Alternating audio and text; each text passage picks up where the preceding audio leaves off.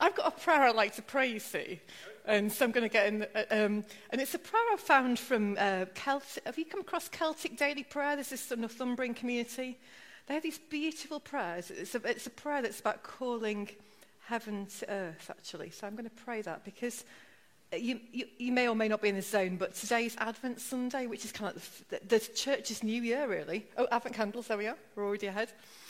Um, and um, so for me, Advent's a bit about like that little tiny light, which is a taste of the heavenly vista that is ahead. So I'm going to pray that for us. So would you come down, O most powerful Holy Spirit, and subdue us? From heaven, where the ordinaries make glorious, and glory is but ordinary. Would you open our eyes to see the wonderful truths in your word? And would you bathe us with the brilliance of your light, like dew?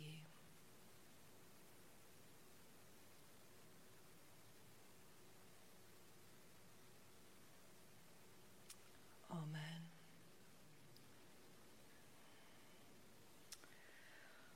Amen. So I chose this passage um, because for me it's like a, a little glimpse of that heavenly reality. I don't know if you've been to the cinema recently. Uh, my, my boys like going to cinema.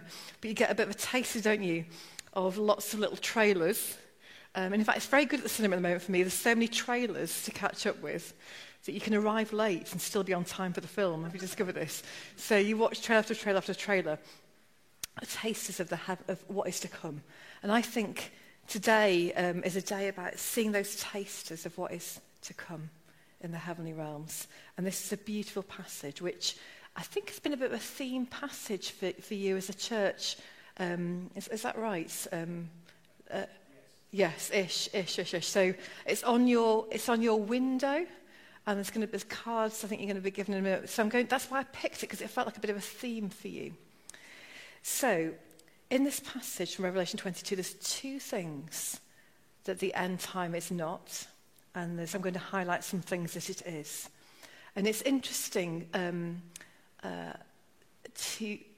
Sometimes the Bible's quite clear um, about what it's not, almost to give us a clearer picture of what things can be. That makes sense.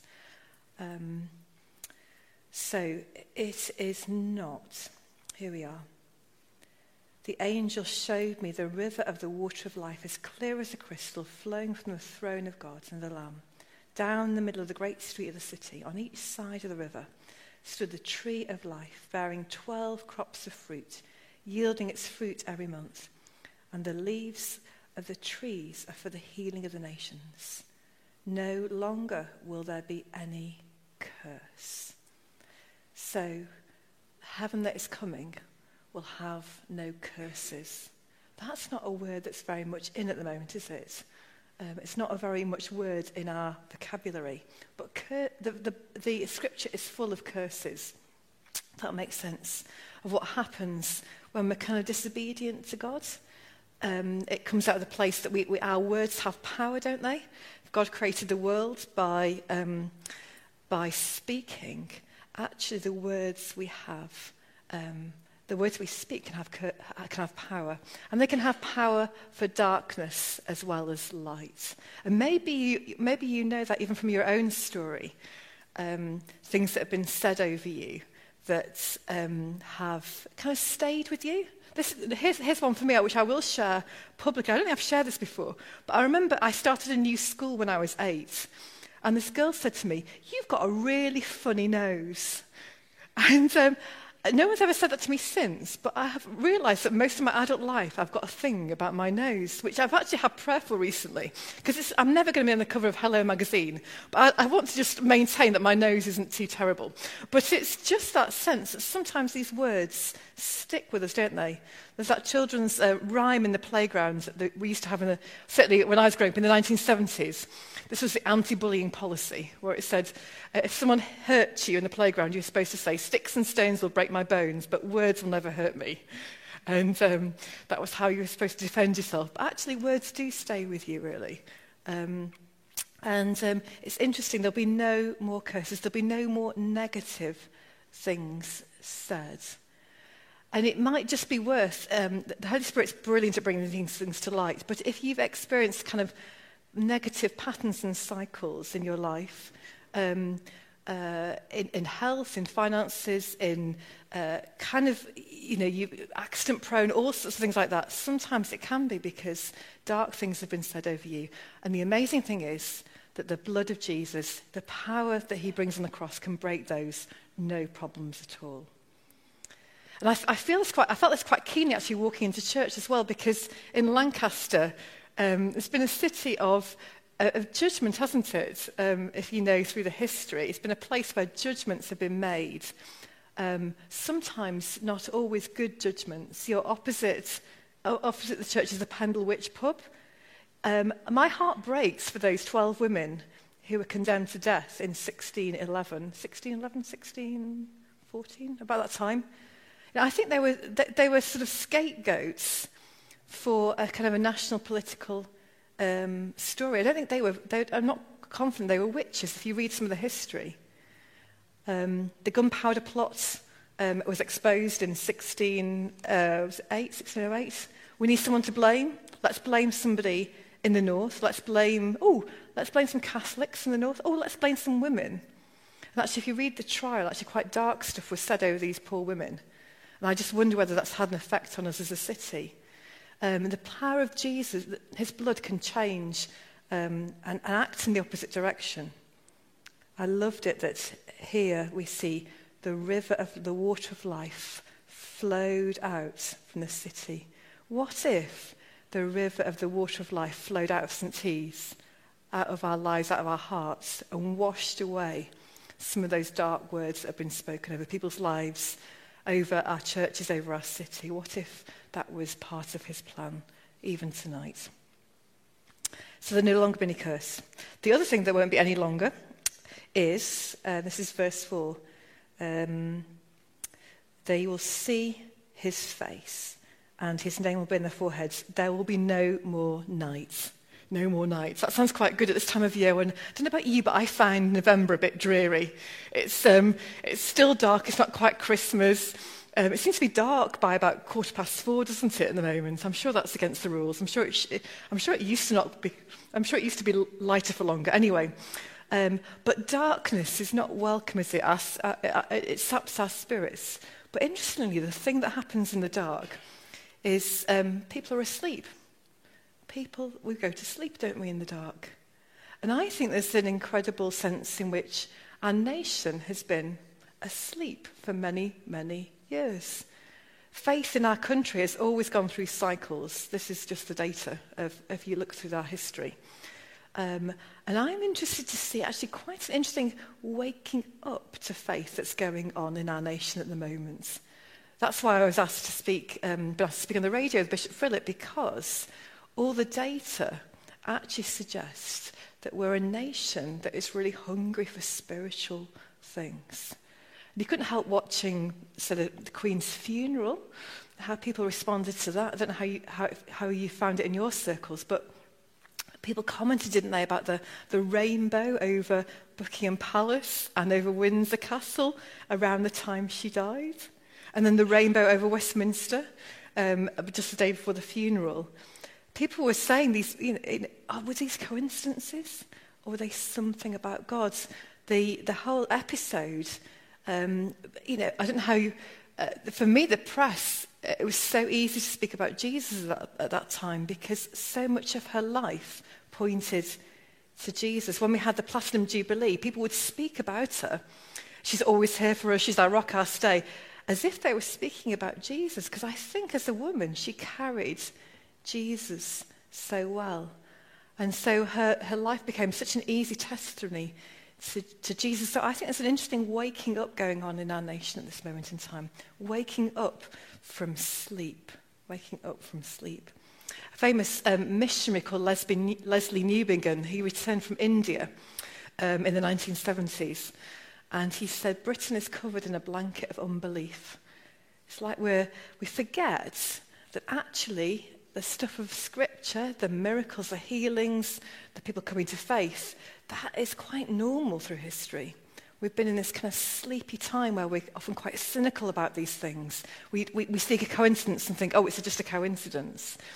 I've, um, I realise I've got, a, this is not, not mean to boast, I've got a PhD in chemistry, so a lot of my um, rational, all, my training has been this mass, massive rationalistic training that actually doesn't always give um, space for really important things in life and the things of heaven, things of faith, that actually these things are more real than what we, what we see. So, no more curses, no more nights. But instead, here's instead this beautiful image. And it feels such a resonance for you here at St. T's. The angel showed me the river of the water of life, as clear as crystal, flowing from the throne of God and of the Lamb, down the middle of the great street of the city and on each side of the river stood the tree of life, bearing 12 crops of fruit, yielding its fruit every month. And the leaves of the tree are for the healing of the nations. Have you got a picture of this on, is it, on screen? Some of is, will it come up on the screen? If not, no, don't worry. It's right, no. No, look, take one of these to come out and um, Look on, look on the image outside on the family centre. This beautiful image. I think this is something what God is calling you to in this next season.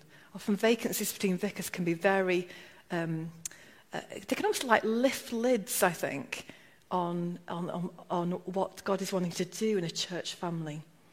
And especially you, uh, those of you who are students, actually, this is often such a key moment for you to kind of step into some of the gifts and callings that He's put in you as He, as he, as he, as he, as he kind of calls you out, really.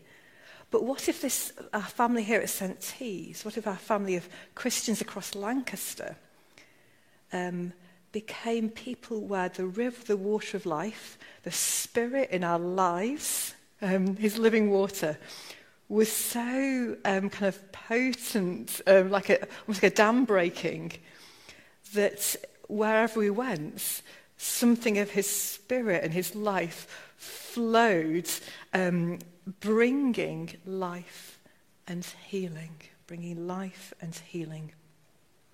Beautiful image of trees being planted and healing of the leaves. We often write off healing. And I'm going to write it back into our story because um, this is before lockdown. Um, me and Bishop Philip and the other um, Bishop, Bishop Julian, we, uh, we got talked into um, doing this Mark drama, um, which if you ever get a chance to do, it's really worth it. You, uh, we, we've got a fan in the front row. You've obviously done the Mark drama, where you basically act out um, Mark's gospel, don't you? But only using the words of Mark. And as bishops, we were, we were, we were cast into quite... One of my colleagues, Julian was the, the Pharisees, I was Pilate, and Bishop Philip was Judas. So we, we, did get, we did get typecast in the nasty roles. Um, but for me, I just noticed like the balance of Scripture in a way I hadn't seen it before. I realised that it felt like Jesus came alive, like more volume than I'd experienced before.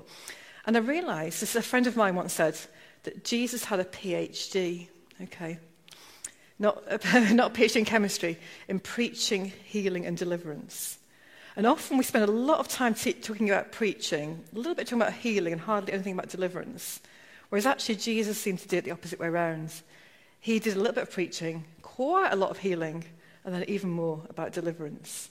And I'm really interested to notice that difference. And it feels like in this role, I've, I feel I've been coached into kind of starting to turn these things round. So at every moment, every opportunity, I will happily pray for healing for people. I really, I mean, I, both my parents have died of cancer, so I'm not, in, I'm not naive that sometimes prayers for, you don't actually see the cure of people's lives, but I do think God always answers prayers for healing, often in ways we can't always imagine. Sometimes supernatural. I've definitely, I've seen people like eyes be healed again. I've seen um, people walk when they haven't been able to walk before. Um, that's more unusual in my experience, but I do think he always answers prayers for healing. And um, often his healing is so much more whole than we can possibly imagine. So one story, and I think may, I may have told this story here before, is about my mum because she had um, cancer. And I went to see her, about, it's about 10 years ago now, um, around about Christmas. And when I got to the hospice that she was in in Manchester, because um, she'd, um, uh, well, she was just really struggling. So when I got to the hospice, she said, You've got to come along the corridor with me to the chapel.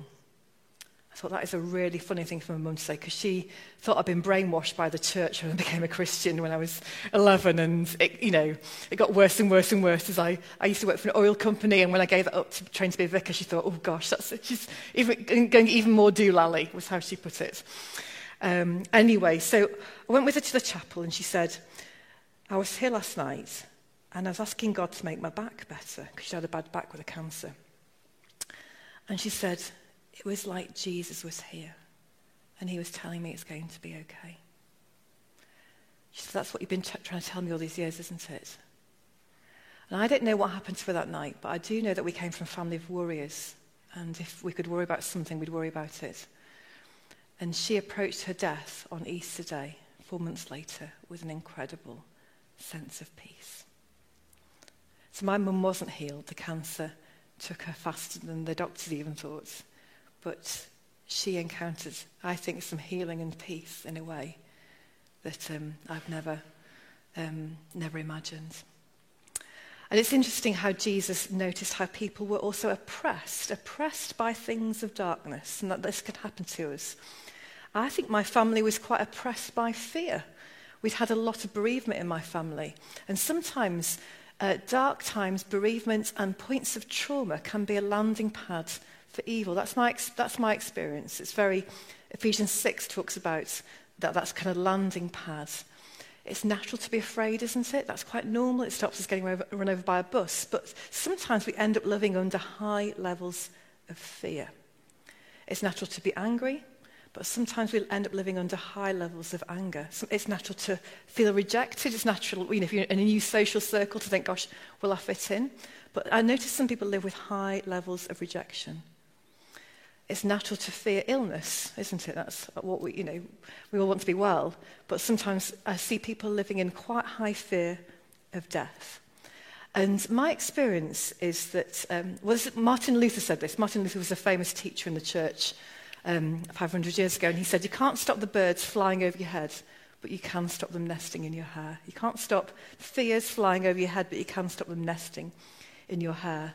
And if, like me and my family, you find you're living under high levels of fear, my experience is that Jesus has the power to bind up our fear and send it to the place he appointed. And in its place, release the opposite, which is his peace. He has the ability, he can, he can bind up our anger, or if we're living under high levels of anger, and send it to the place where it came from, the pit of hell. And he can release um, patience he can bind up rejection, um, that sense of not being wanted, not, not fitting in. And actually, he can release his truth, the opposites, which were sons and daughters of the king. And he can bind up the fear of death. That's a speciality of his, because um, he conquered death, and he can release that hope um, that death doesn't have to be the end. And it may be you find yourself living under these things, and he, he, can, he can work to heal us. And I'll, I'll do some praying when I finish in a moment. But also, um, the other thing was so, so no more curses, no more nights, healing of um, the, this, the water of life, the spirit in our lives bringing healing. But also, he, there will, they will see his face and his name will be on their foreheads. There will no, be no more nights. They, need not, they will not need the light of a lamp or the light of the sun, for the Lord God will give them light. That at the end times, He will show us, we'll see things as they really are. In Scripture, it talks about we see now through a glass dimly or a, a cloud dimly. I think sometimes it feels like we see through a bit of a fog and we don't really see. You know, often the things of heaven are so much more real than the things we see here. And it may be that's something he wants to coach you into.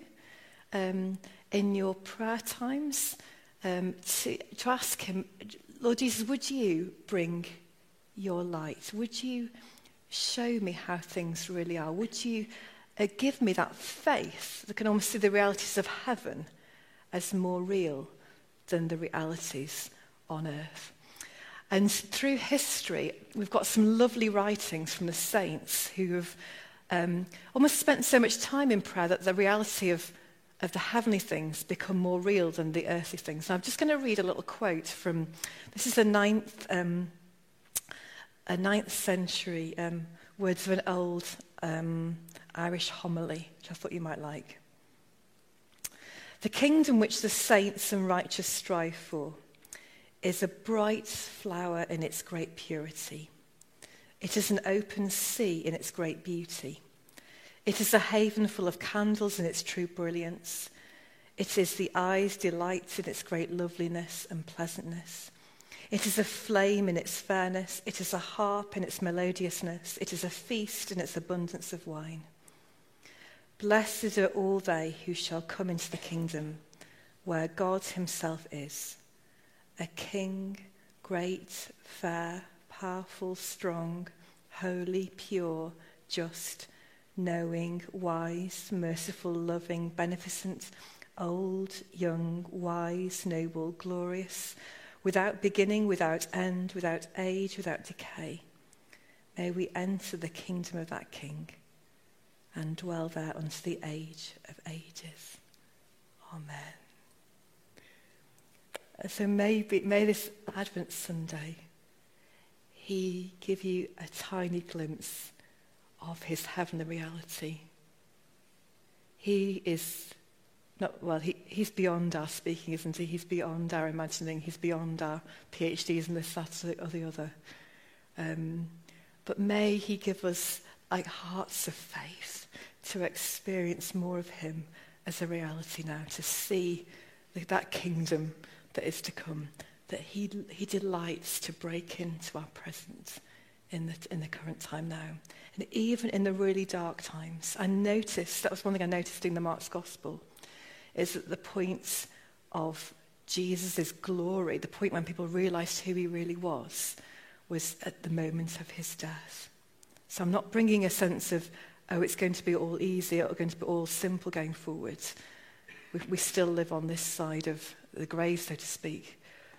But even in the darkest times, even the times when we feel most forgotten, even in those most painful times, sometimes times we can't speak about, those can be times when we encounter, um, almost he, he invites us into his glory, which is opposite to what we ever imagine.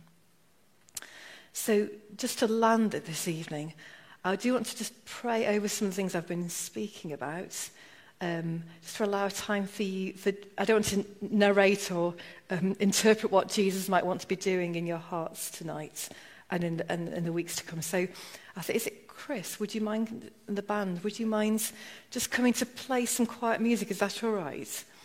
Um, just, just allow it a bit of space. Um, he, he, is, he is here and he delights in you. And just to be sure that none of you is it's, it's here by accident at all. There's always, um, how can I put it? He doesn't do coincidence, he doesn't do chance meetings. And he has so much, he's able to do immeasurably more than we can ask or imagine. Um, may you come to this time kind of with an open heart, um, trusting in the one who, who conquered death, who can bind up evil, who can bring these realities into the now. And may that be something of what he does tonight in our hearts, in our city, our university for his glory. So let's pray.